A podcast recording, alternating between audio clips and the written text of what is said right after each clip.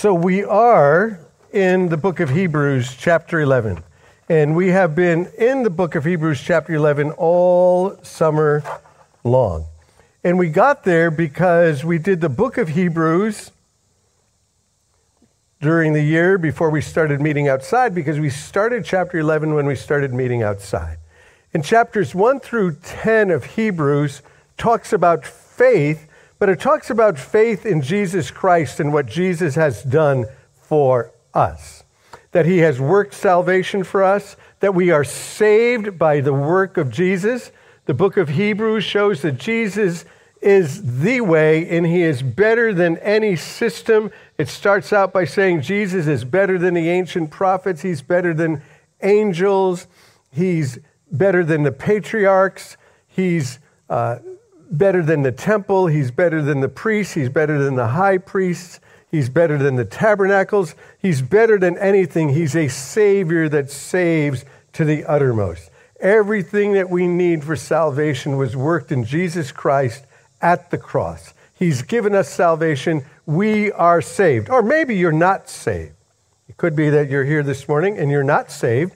Your relationship with God has not been reconciled. That word saved the Greek word, New Testament was written in Greek, is sozo, transliterated S O Z O, which means wellness, wholeness. It means that we're connected again to our Creator. And you're not connected again into, to your Creator until you decide you want to be connected to your Creator. You say yes to Jesus, to the work that He did for you, forgiving your sins to reconcile you to God. But for those of us who are in that position and going through chapters 1 through 10 of Hebrews. Now we're in a different part of Hebrews. But it's still faith. It's still faith. There, it's faith in Jesus Christ to save us. Chapters 11 going forward are that it's, it's walking by faith. So uh, let's just uh, look at it and read it. Where we are today, chapter 11, we'll start from the beginning. And it says, Faith is confidence in what we hope for and assurance of what we have not seen. This is what the ancients were commended for. Then it goes on, and we went through all of these people. We went through one of the ancients, Abel, one of the ancients, Enoch, one of the ancients, Noah, one of the ancients, Abraham, one of the ancients, a guy named Isaac. And this is going all the way back to the beginning of time. And we brought it back to the Fertile Crescent, to the cradle of civilization, the Tigris Euphrates Valley, where it says that human history begins. And we go all the way back there, and God finds an individual, Abraham, and he's going to make him a promise. He's going to make him a great nation. And through him, all of the nations of the earth are going to be blessed because through his family tree, Jesus, the Messiah, is going to come. So that's where we are. Um, the description of faith, we sort of paraphrased it and we said that faith is confidence that God will do what God has said he will do, regardless of circumstances or situations. What's faith? That confidence that God will do what God said he will do, regardless of circumstances or situations around us. And he's made great promises to us that we will be with him forever and ever. Jesus said, If it were not so, I would not have told you that in my Father's house are many mansions. And I go there to prepare a place for you. What a promise he has for us eternal life and life with him, life everlasting. Not only that, Jesus said that, that we would experience life and life abundantly, not only eternal life, but good life here, the good life. So faith isn't new. It worked for the ancients. If these people were ancient 2,000 years ago when we're reading the book of Hebrews, then they're definitely ancients now. Because we are reading accounts of people who, right about now, it's probably 4,000 years old. So, what are we going to get? What are we going to learn from somebody that walked with God 4,000 years ago? What is there to learn from that? Well, we're in a long string, a long succession of those who have had faith in God and walked with God. We're not the first ones, they've done it before. So we are looking at the family of Abraham. 4,000 years ago. This guy whose family were idol worshippers, living in the Tigris Euphrates Valley, living in the, the cradle of civilization, where God calls him out, makes these great promises to him. Not only to him, but to his family. What promises did he make? He said, I'm going to give you this land. It's known as the land of Israel. He said, I'm going to make your name great. Is his name great? We're saying his name right now. And we're going to find that the name of his kids are great Abraham, Isaac. All kinds of people name Isaac. Abraham, Isaac, and Jacob, the grandkid. All kinds of people name Jacob. Their names are great. That I will bless those who, who bless you, I will curse those who curse you. All the nations of the earth will be blessed through you, through Jesus. This family is going to have an inheritance where through that family, God was going to preserve them through thick and thin, and through that family tree, the Messiah Jesus would come. But before we get there, there's always circumstances, there's always trials, there's always things going on. And so we're going to read about this family. We're going to go on to verse 20. By faith, Isaac blessed Jacob and Esau in regard to their future. So that's where we start. We start with Jacob and Esau. And then we jump to Jacob, who we're going to look at his life of faith and what it looked like. By faith, when he was dying, when he's dying, when Jacob's old and he's dying, he has faith then. He's gone through an awful lot before he gets to the place where he's dying. And we're going to look at a lot of his life, what happened in his life. But when he was dying by faith, he blessed each of Joseph's sons. He blessed his kids, he blessed his grandkids by faith. Because he believed that the promise that God gave to him that he had not yet seen, the promise of possessing the land and thriving in the land, the promise of blessing all of the nations, he had not yet seen that. But he believes God. And so he blesses his sons and he blesses the grandkids that are there. And it says, and he worshiped as he leaned on the top of his staff. So he needs some support. He's old, but he's worshiping God. So we're going to jump into Genesis and do a little bit of verse by verse hard work in Genesis so that we can see what exactly is going on with this story. So, all of that big long introduction, now we get into the story of Jacob's life about 4,000 years ago. So if you're following on the app, then it's already there for you. The, the passage is already there for you. If you're not, we're in Genesis chapter 25, and this is what we're going to read. This is the account of the family line of Abraham's son, Isaac. Abraham was the father of Isaac. Isaac was 40 years old when he married Rebekah the daughter of Bethuel. Verse 21 Isaac prayed to the Lord on behalf of his wife because she had no children. The Lord answered his prayer, and his wife Rebekah became pregnant. The babies, plural, jostled within her. And she said, What is this that's happening to me? What is going on in my body? This is crazy. What is going on inside of me? So she went and she inquired to the Lord and she said, What in the world is going on? And he said, There's two nations in your womb. There's two people from within you that will be separated. One people will be stronger than the other, and the older will serve the younger. That's what's going on. That's what God said. Two nations, not two people, two nations. They're going to become peoples. Verse 24. When the time came for her to give birth, there were two boys in her womb. The first one came out red, and his whole body was like a hairy garment. And so they named him Esau, which basically means hairy guy. Any hairy guys here? Verse 26 After this, his brother came out with his hand grasping Esau's heel. And so they named him Jacob, which means the one who grabs the heel. Makes sense. Isaac was 60 years old when Rebekah gave birth to them. The boys grew up. Esau became a skillful hunter. Keep that in mind. Put that in the tickler file. Esau becomes a skillful hunter, a man of the open country. He's an outdoors person. While Jacob was content to stay at home among the tents, Isaac had a taste for wild game. He's a hunter. Isaac, who had a taste for wild game, he loved Esau.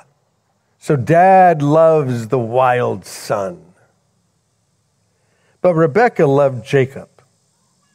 So, uh, two different sons.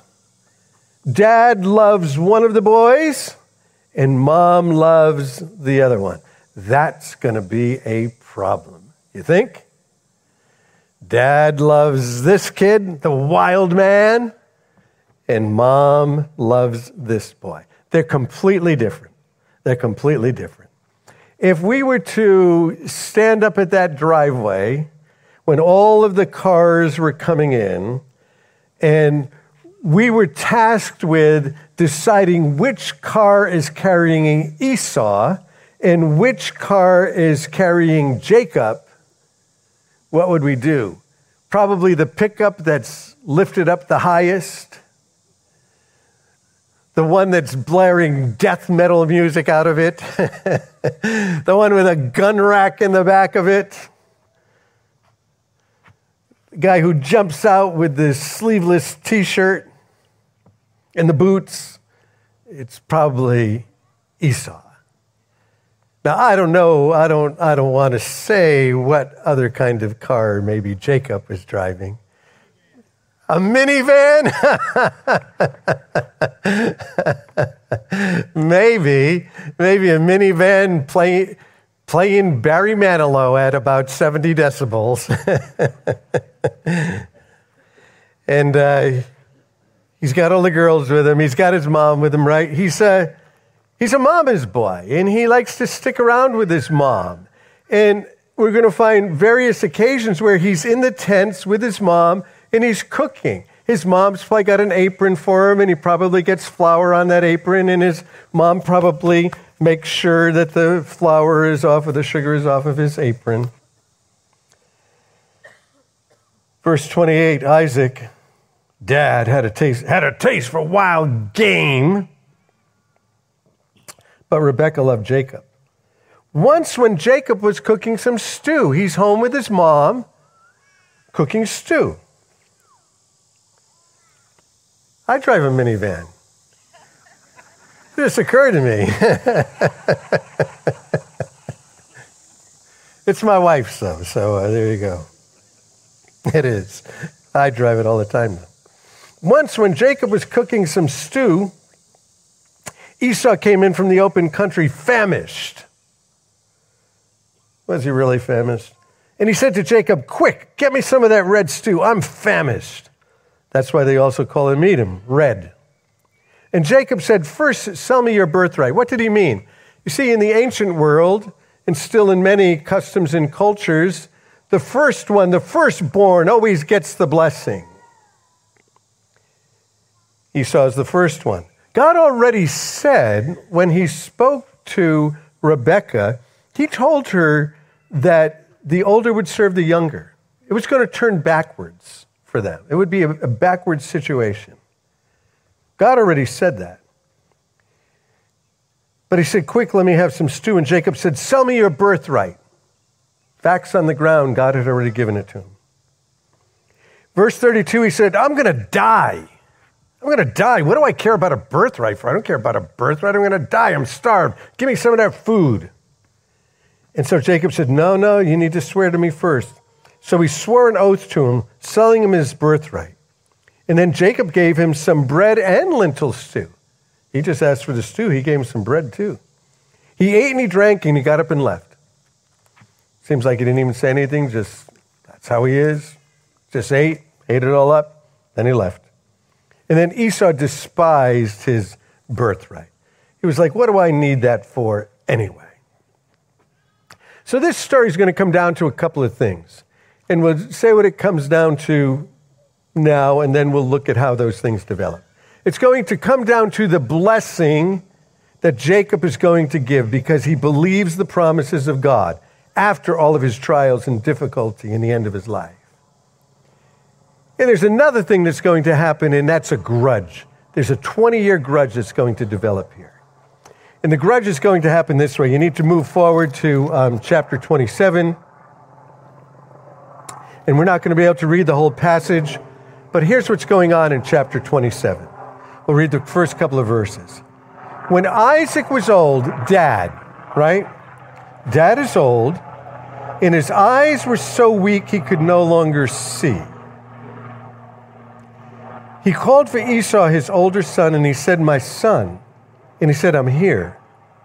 And he said, Look, I'm an old man, and I don't know the day of my death. Now then, talking to the son that he loves, he said, Now then, get your equipment, your quiver, and your bow. Go out into the open country to hunt for some game for me. Prepare me the tasty food I like and bring it to me eh, so I can bless you before I die. So this guy's losing his sight. He can't see, he's blind. He thinks it's curtains for him. The way it plays out is he's got 20 more years of his life. That is sort of a difficult life. He's going to live for 20 years blind in the ancient world. It's a rough road to hoe. But he wants to bless this kid. He loves this kid and he wants to bless this kid. He wants to put a blessing upon him. And he tells him, you know, go out, do some hunting, bring it, cook it for me. After you cook it, you know, I'm going to lay hands on you and I'm going to bless you. Well, mom is in the house and mom hears about this. And when mom hears about it, she says to her other son, Jacob, who's got his apron on, she said, Son, your dad is going to give the blessing to your other brother. And so, him and his mom conspire against dad and conspire against the brother. This house is messed up. You see, this chapter that we're reading, chapter 11 of Hebrews, if you were to read commentators, does anybody know what commentators are? Commentators are, they're just people just like you and me. They just have more time to study particular subjects. And a lot of the commentators study the Bible and the characters in the Bible and the doctrines in the Bible, and then they write a book of comments. They become commenters, uh, commentators. But around here, we just say they're just commentators. They have their opinions after having studied. And an awful lot of them will say about these people in Hebrews 11, these are the heroes of the faith. I don't think that they're heroes of the faith.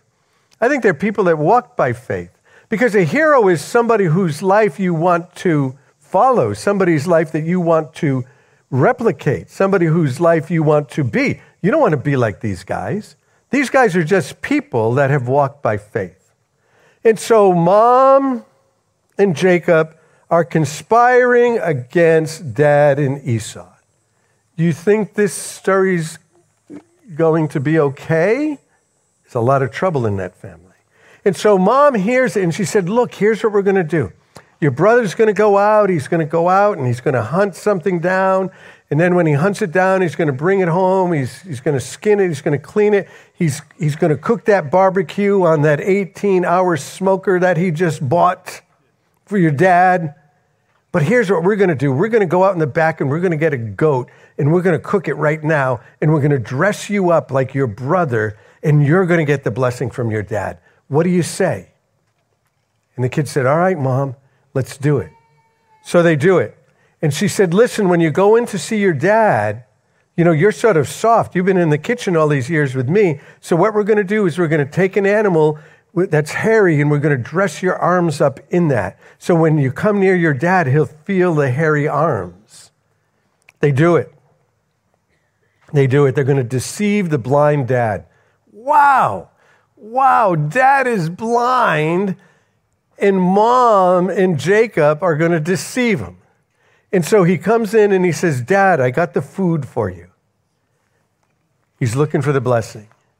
And the dad is like, I don't know, like, are you sure that you Esau? Because it sounds to me like you're Jacob. And he said, No. Nope, it's me.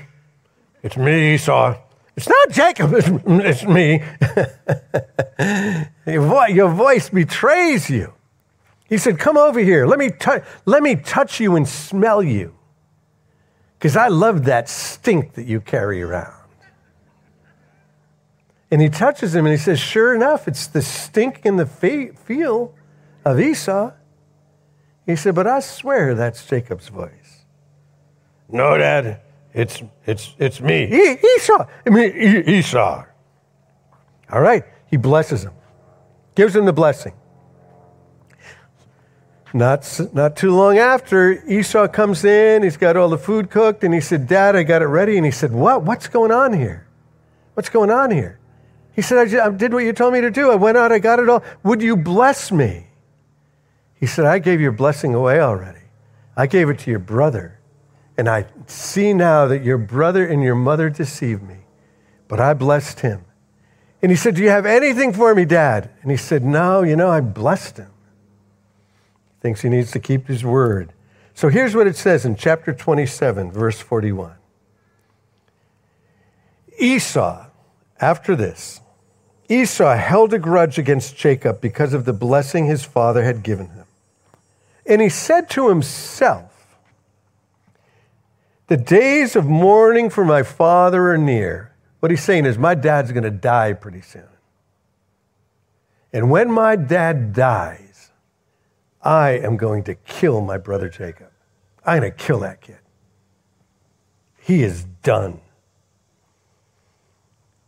You think when someone like Esau said that he was just like playing around? Or you think he's like dead serious about it? This guy's dead serious. Said when Rebekah told, uh, was told what her older son Esau had said, she sent for her youngest son Jacob and she said, Your brother Esau is planning to avenge himself by killing you. Now then, my son, do what I say. I already did what you said, mom, and it's got me all this trouble. Go at once to my brother Laban in Haran. Now, her brother Laban, she's just like her brother. Always conniving, always deceiving, always coming up with some scheme. And so her brother's like that, she's like that, and she passes it down to the boy in the apron. She said, Stay with him for a while until your brother's fury subsides. Now, if you know anything about grudges and holding things for a long time, you think that his brother's going to forget about this? You think that his fury is going to subside? She said, when your brother's no longer angry, you think there's going to be a time where the brother's no longer angry and forgets what you did? And you think he's going to forget? I'll send word for you to come back from there. Why should I lose both of you in a day? So the kid runs off.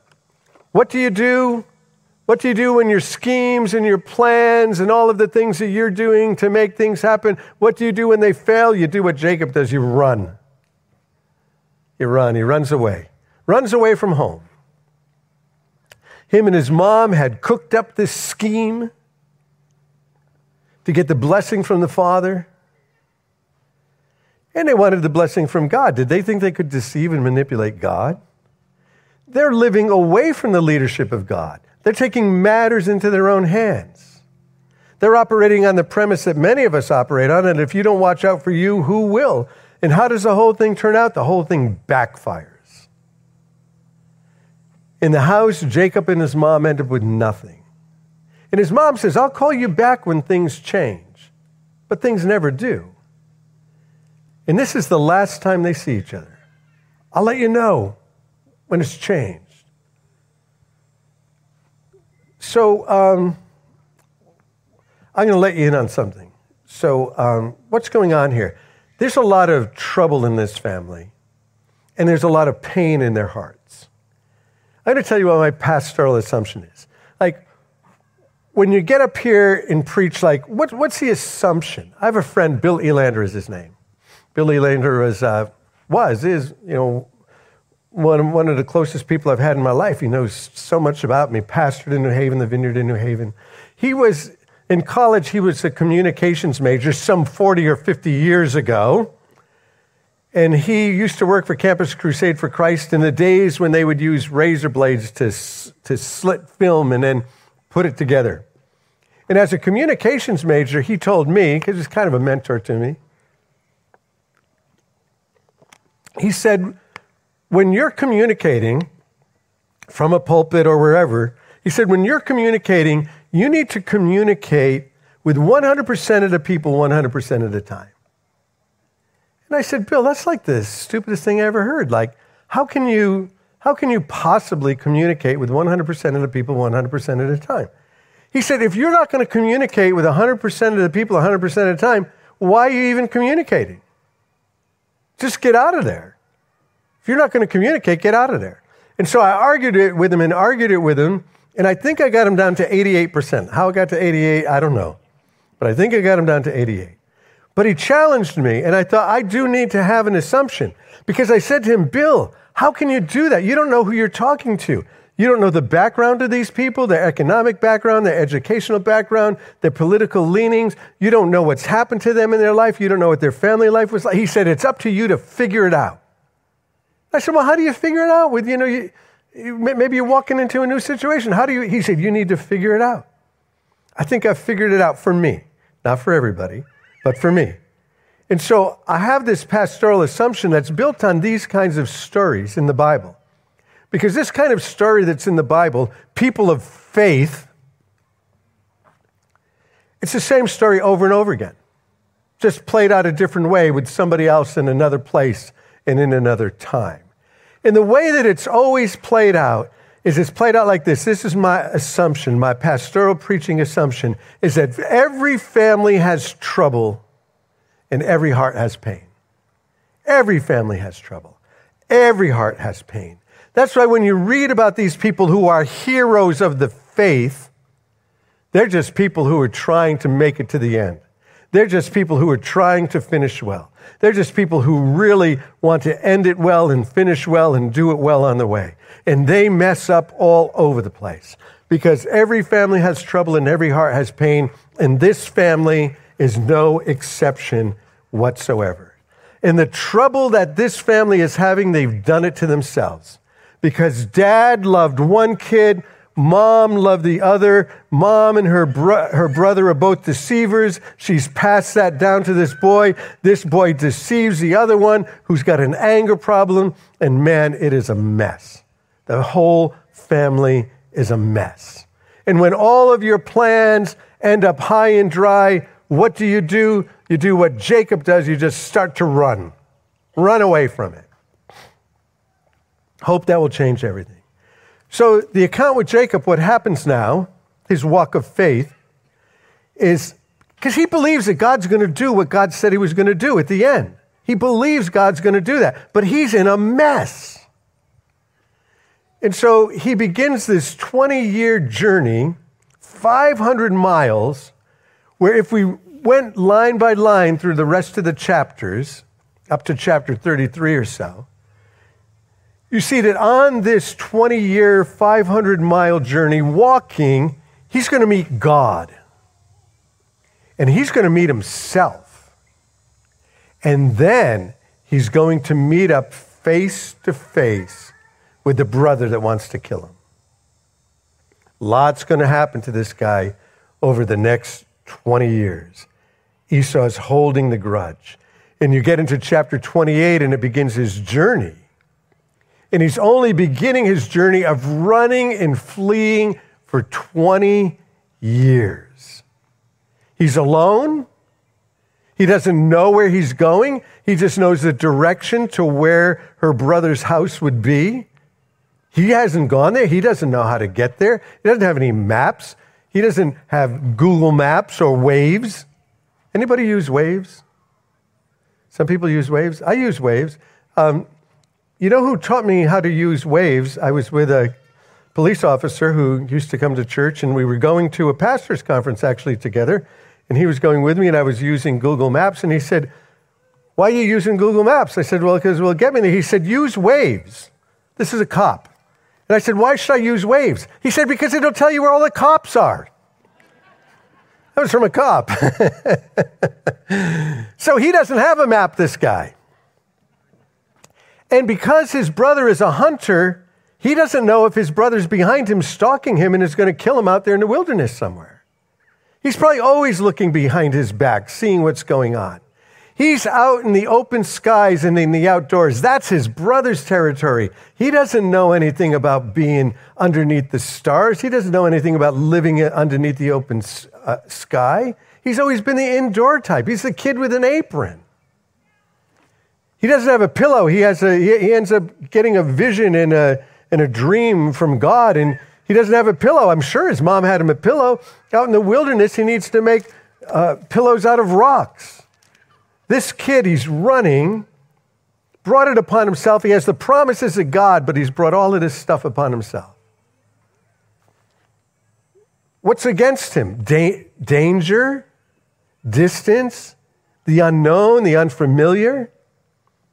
But those are the very things that often bring people to God, right? Distance, danger, the unknown, the unfamiliar. Recognizing our need. And so um, he's going to have an experience with God. And God is going to come to him. And he has all of the ingredients for a dream just waiting to happen. What are the ingredients of a dream waiting to happen? A hard trip, a long day, a guilty conscience, an uncomfortable bed. And he has a dream. Jacob is at this point the picture of the lost soul. He's in darkness. He's fleeing for his life.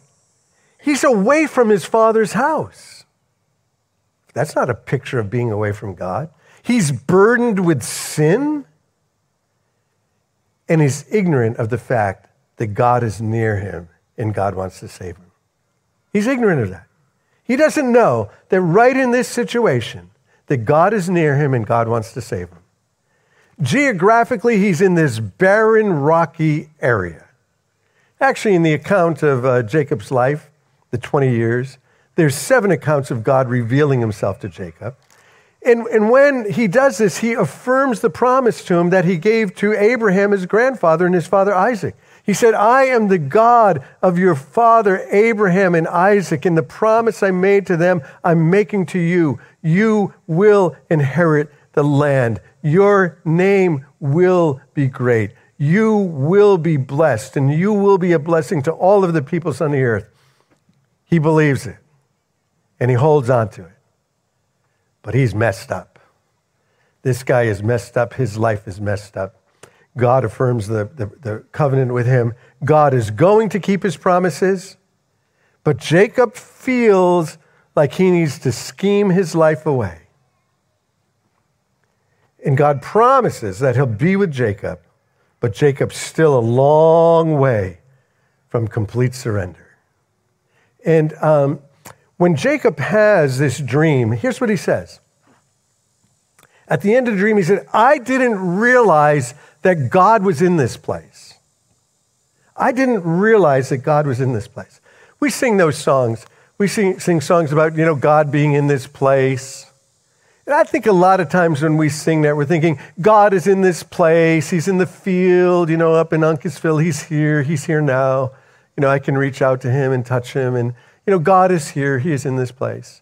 Yeah, um, sure. But I think for Jacob, it's not so much that he's in the place geographically, but he's at this place in my life right now. He's in this circumstance. He's in this difficulty. He's in this phase of my life. He's in this season of my life. I didn't know that God was here in this place. You know what? God is here in this place. Like whatever place you're in, whatever place I'm in, God is in that place. Is he in this place? Sure. Wherever two or more are gathered, I'm there in their midst.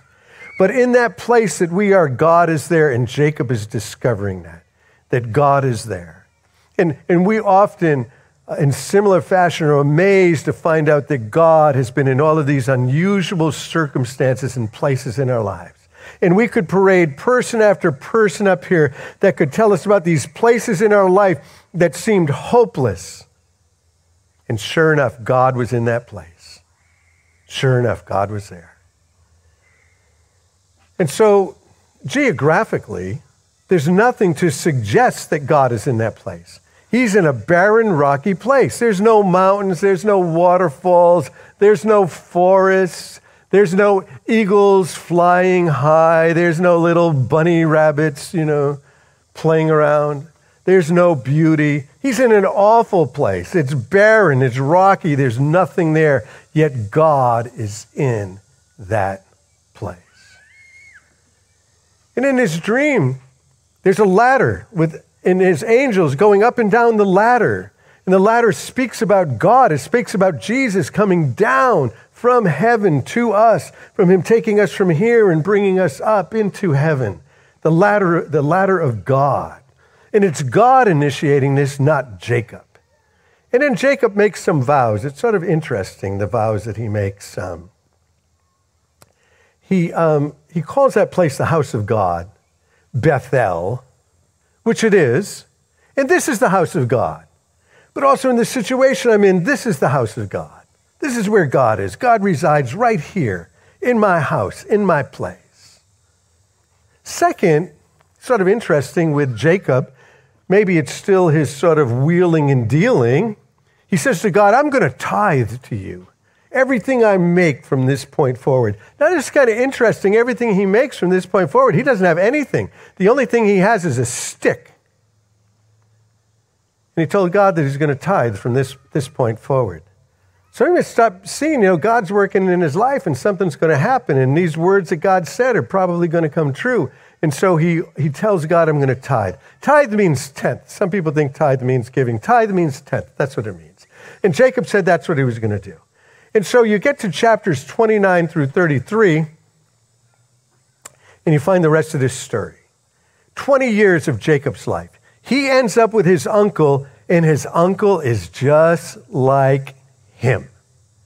His uncle schemes, his uncle plays games, his uncle does bait and switch, just like his sister, just like Jacob.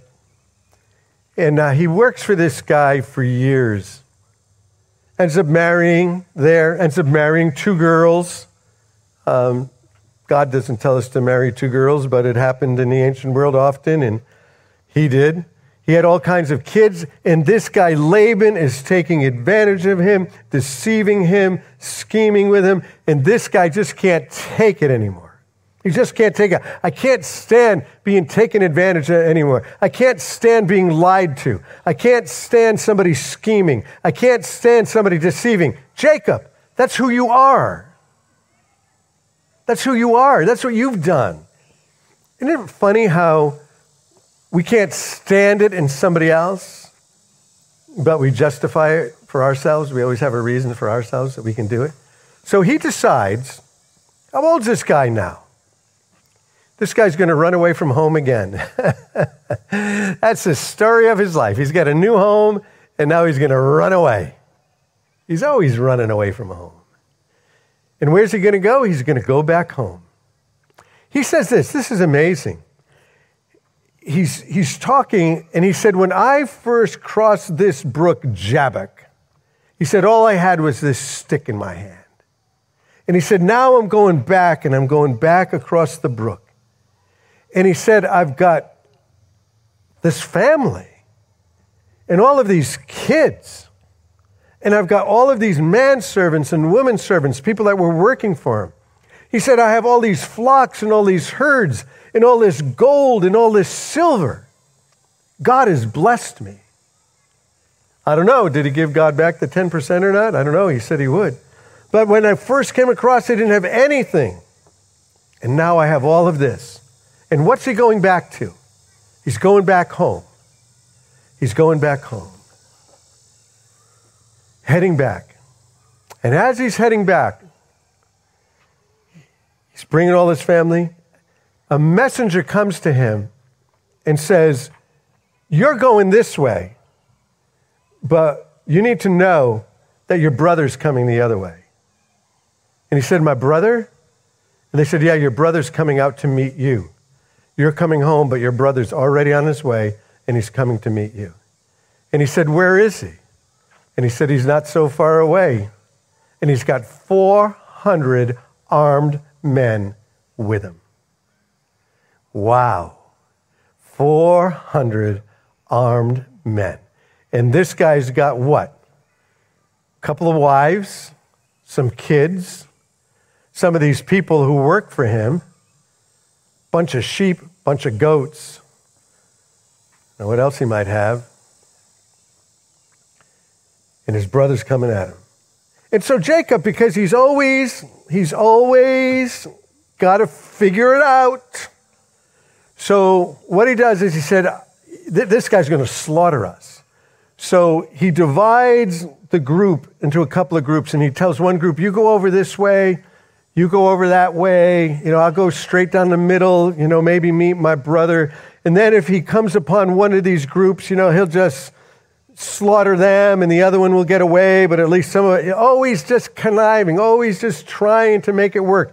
He's already met God. He's already talked with God. You know, God has already met him. He wrestles with God. That night, he wrestles with God.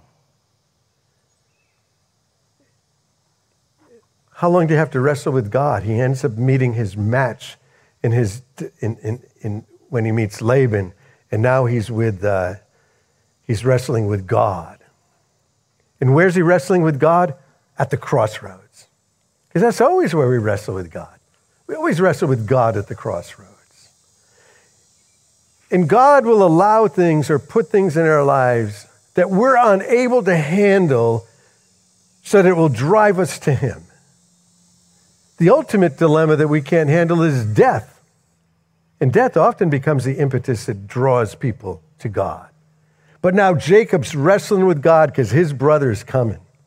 His brother's coming. And he believes the promise of God, but it don't look good right now. 400 armed men. When he's wrestling with God, he's wrestling alone. You and I, when we wrestle with God, you know what? Nobody else can do it for us. We wrestle with God at the crossroads.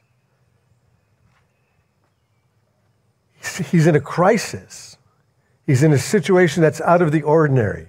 He's in a situation that's out of the predictable. He's in a situation that's out of the familiar. He did not think his brother would be coming at him with 400 armed men. How long do we run away from God? How long do we stay away from God be, before God wins? And then Jacob has another scheme. I know what I'll do. I'm going to send this guy some junk. I'm going to go get him some Best Buy cards and you know, I think he probably likes the steak place and and and what he does is he get he takes some flocks and herds and he has them brought to his brother. And now he's got all these flocks and herds coming to his brother, and his brother sees the flocks and the herds, and he said, What's this? What are these animals? What's this bleeding? What's it? What am I supposed to do with these animals? Who sent these animals? And he said, Your brother sent these animals. My brother? Why would my brother send me animals? I don't need no stinking animals. I need, I need my brother's head. Get the animals out of here. Scheme fails, scheme falls apart. He's going to have to meet his brother face to face. And his brother is holding a 20 year grudge. If we were in the book of Hebrews and we read a little bit further into chapter 12, it talks about his brother again, Esau. And it talks about him giving away the birthright and the things that happened there. But it's in the context of this. It says, See to it that no one falls short of the grace of God, and that no bitter root grows up in you, causing trouble that will defile many. So we're going to close with just two things here in this whole account. One of them is the 20 year grudge, and the other one is the blessing. The first one, the 20 year grudge. It says in the context of Esau, don't let anything grow up in you, any offense, any root of bitterness, because it not only affects you, but it affects everyone around you.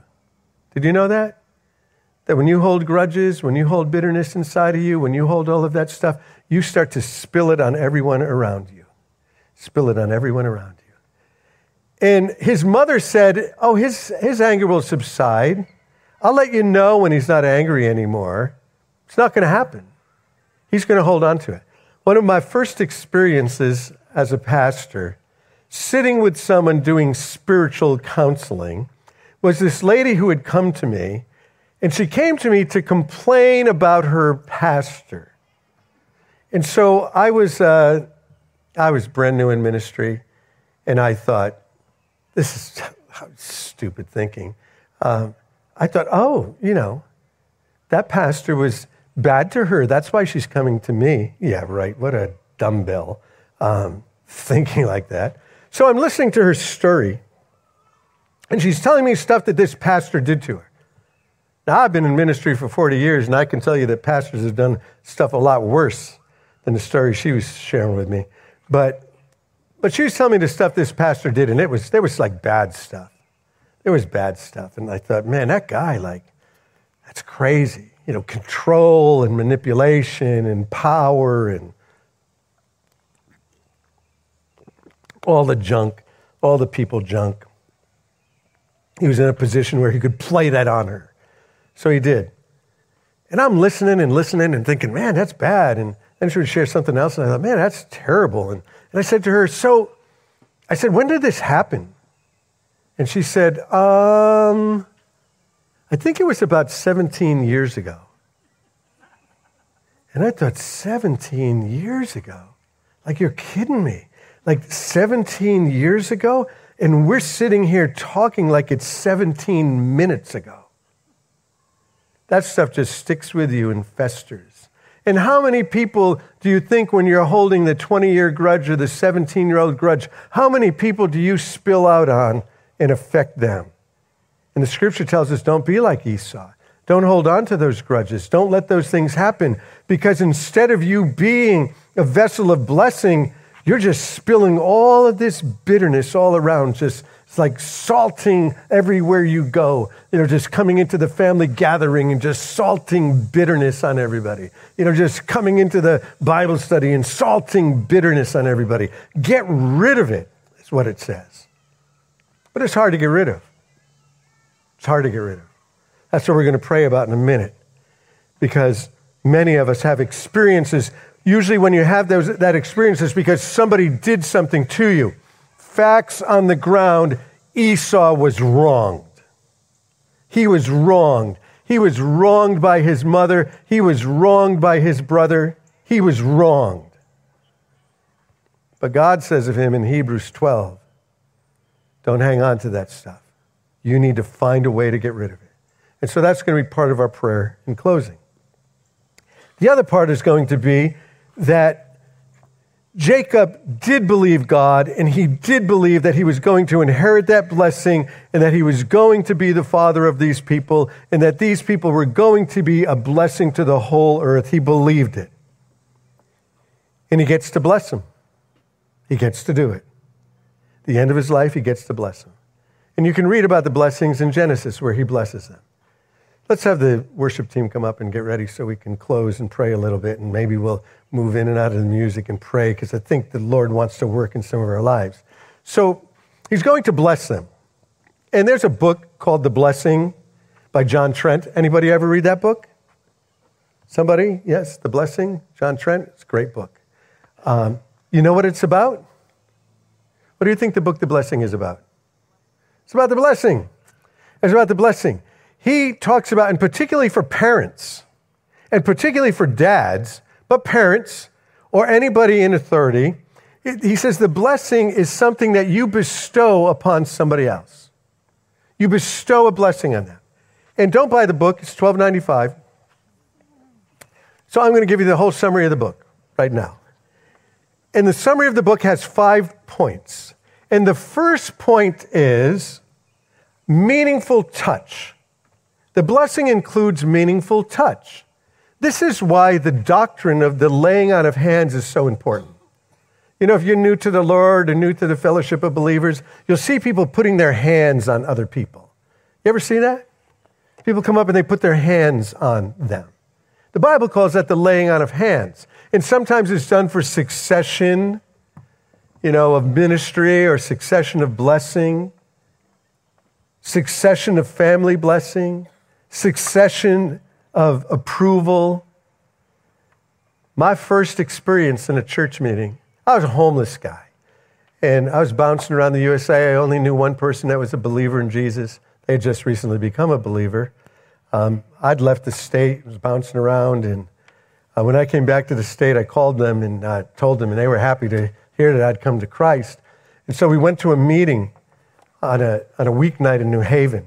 Now I'm still, I'm still this homeless guy, you know, like struggling with thinking right and probably mentally ill and filthy as can be and natted hair and takes me to a meeting. And at this meeting, there was a lady singing, and there were people going up and putting their hand on people. I'd never seen that.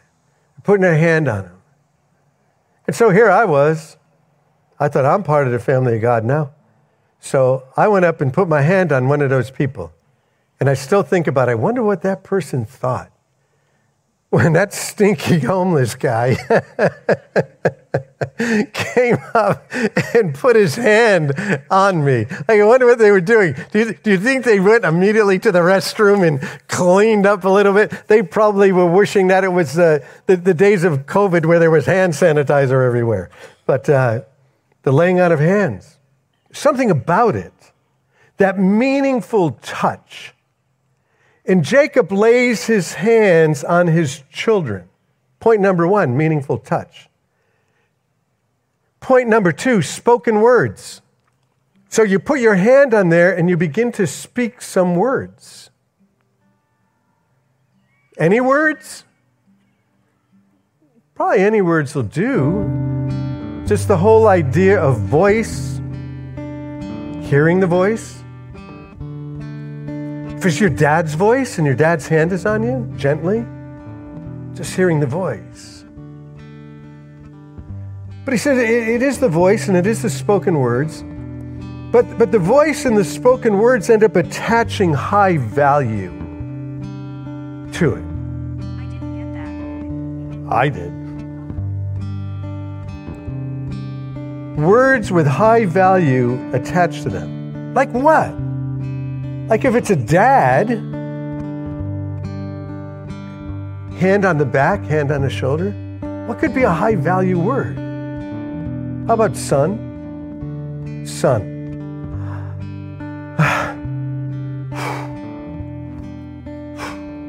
yeah. Yeah, Dad, yeah. Yeah. Wow. God's putting his hand on me, God's putting his hand on you spoken words, his voice, saying what? My son, my daughter. yes. Yes. And then in those words, picturing, picturing a special future, a future laid out for you. Son, I don't know what God has for you. But if you listen to Him and you follow Him, you're going to end up with a life that's meaningful, where your life is going to pour out blessing to other people. Thanks, Dad. And, and, and number five is an act of commitment. To what? An act of commitment to spread the blessing wherever you go.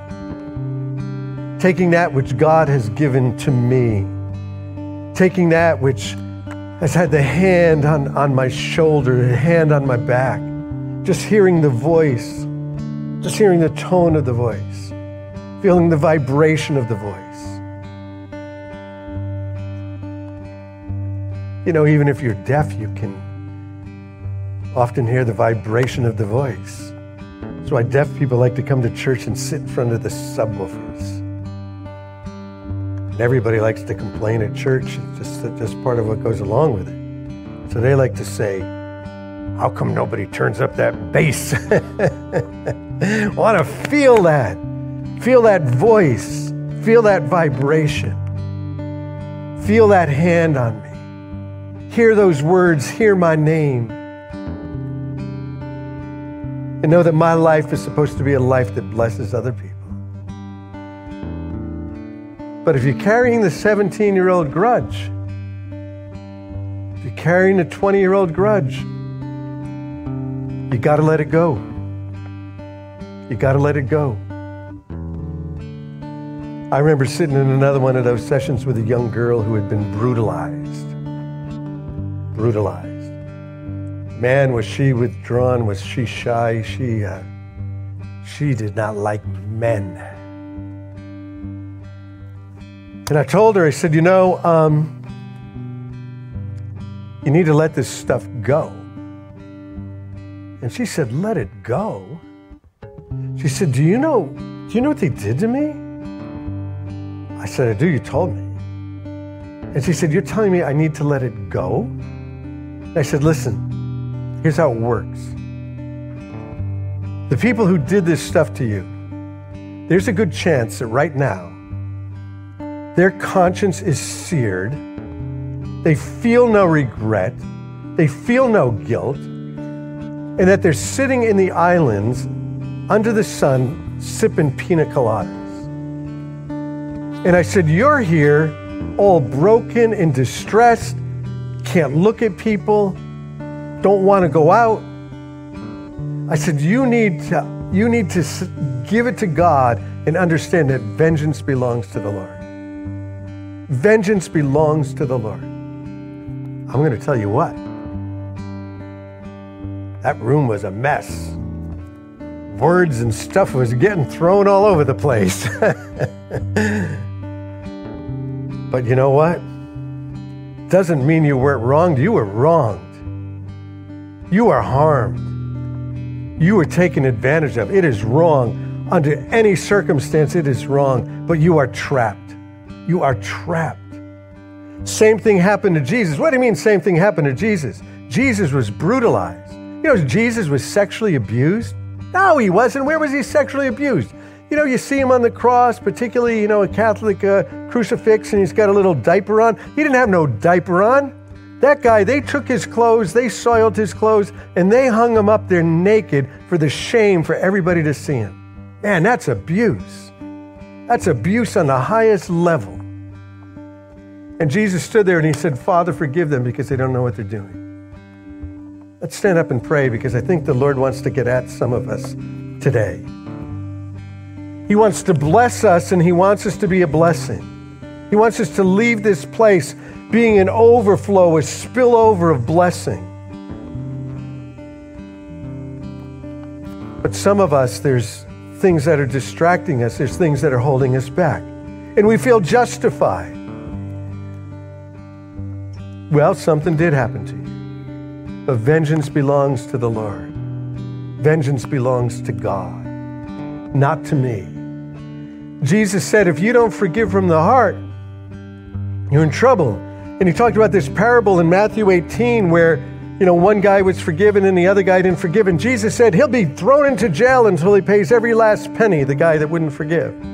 Because we've been forgiven such a great debt by Jesus Christ on the cross. He has forgiven us, He has washed us, He has made us clean. And now we're withholding from other people. Forgive them because they don't know what they're doing. And when Jesus said that in that parable, he said, if you don't let it go, you're going to be in your own little private prison. Really? For how long? I don't know. 17 years? 20 years? 40 years? You're going to go to the grave like that? You ever meet people that are going to the grave like that? Let it go. Let it go. So, Father, right now, you are in this place. Yeah, you're in the place physically because two or more are gathered. There's more than two of us here. But you're in this place, Lord, right now. So, God, I'm going to ask that you would show us in our minds, in our mind's eye, things we need to let go of, people we need to forgive, people we need to turn over to you so that vengeance will belong to you and not to us. Lord, may you free us from the curse of Esau, where our lives become torture to ourselves, bitterness of soul, and harmful to others. Lord, we don't want to be harmful to others. We don't want to be harmful to our families. We don't be, want to be harmful to our friends. We don't want to be harmful to the people we're in Bible studies with. Free us. Lord, give us the power, even in this moment, to just let it go. To just let it go. And so, Lord Jesus, I let it go. I give it to you. So I was wrong. You were wronged on the cross. Lord, you who knew no sin became sin for us, so that in you we might become the righteousness of God. And there's one more thing here, and that's that um, it might be that you have not come to know Jesus as your Lord and Savior, the one who forgives you. He will forgive you for all of the harm that you have done to other people. He will forgive you for all of the harm that you have done in this world. He will, he will restore you from all of the harm that has been done to you. He will be the friend that sticks closer than a brother. He will never leave you. He will never forsake you. He will give you great promises and He will keep them. Lord Jesus, I'm a sinner. And I come to you and I ask for forgiveness of sin and I ask that you would wash me and cleanse me and that you would give me new life and then you would give me eternal life. So I pray that prayer. I'm going to pray it again and maybe this time pray it in your head. Lord Jesus, I'm a sinner. I'm coming to you. I'm like Jacob in that moment, Lord, where there I am, Lord, all alone at the crossroads, you and me, wrestling it out. I surrender. I surrender to you. I give up to you. You can come. You can be my Lord. You can be the Lord of my life. You can be my Savior. You can give me better quality of life now, and you can give me life everlasting because I trust you. I believe you, Jesus. Who else could I believe in this life if I couldn't believe you, Jesus? So I believe you. So if you're in this room and uh, that's your prayer, you're giving yourself to Jesus today, um, would you throw throw your hand up for a moment so I can see it? Anybody here that this morning you are surrendering to Jesus?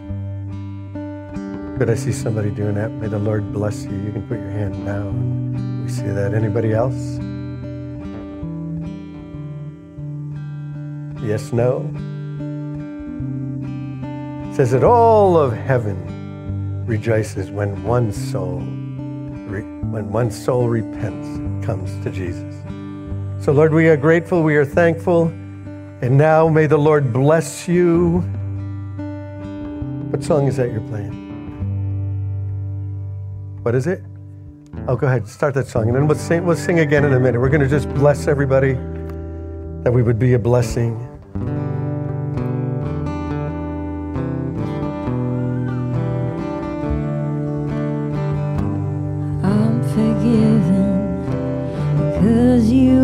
Forsaken. I'm accepted. You were condemned. I'm alive and well. Your spirit is within me because you died and rose again. Amazing love,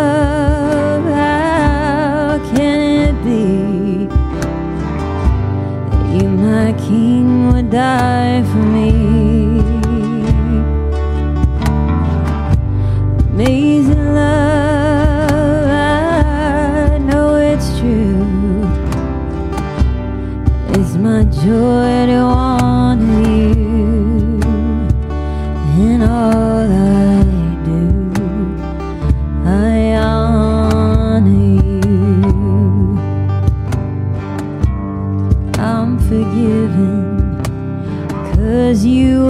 forsaken. I'm accepted.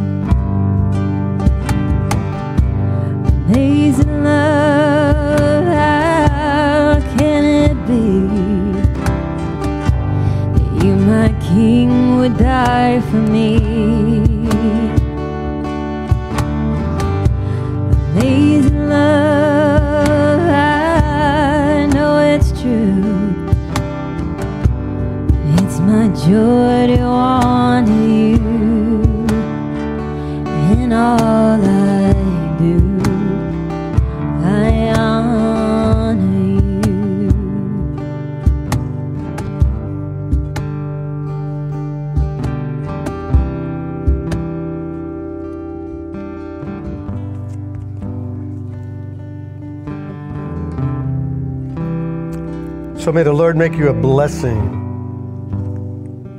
May you receive the blessing of God, the promise of God that He's put on your life. Just like He made very specific promises to these guys.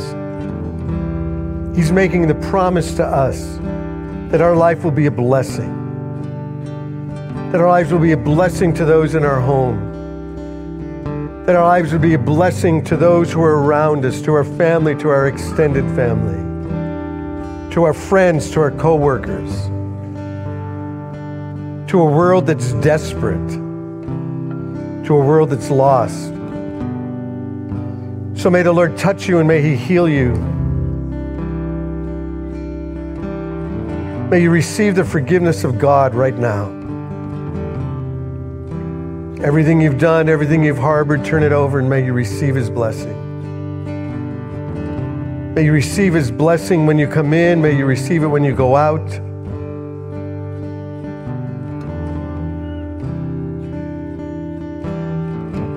May the Lord bless you. May the Lord keep you. May the Lord make His face shine upon you. And may God give you peace, the peace that passes all understanding having peace with God.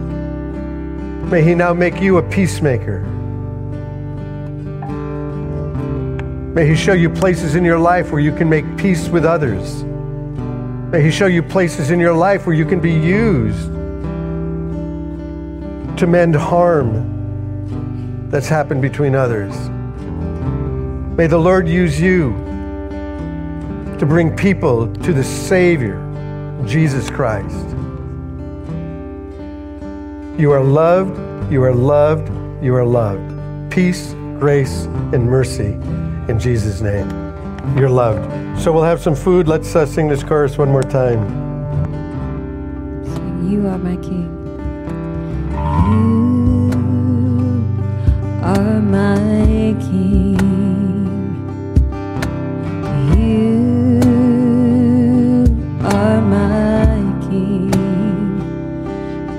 Jesus, you are my King. Jesus, you are my King. Amazing love, how can it be that you, my King, would die for me?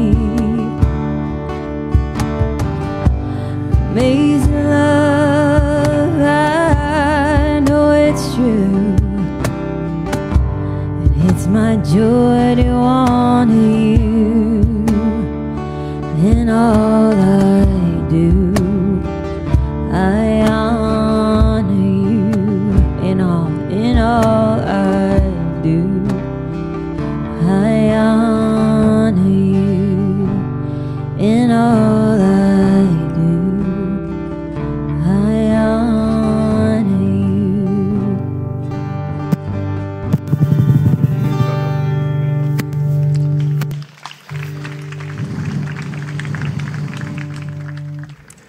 So uh, there's, uh, oh, sorry. There's uh,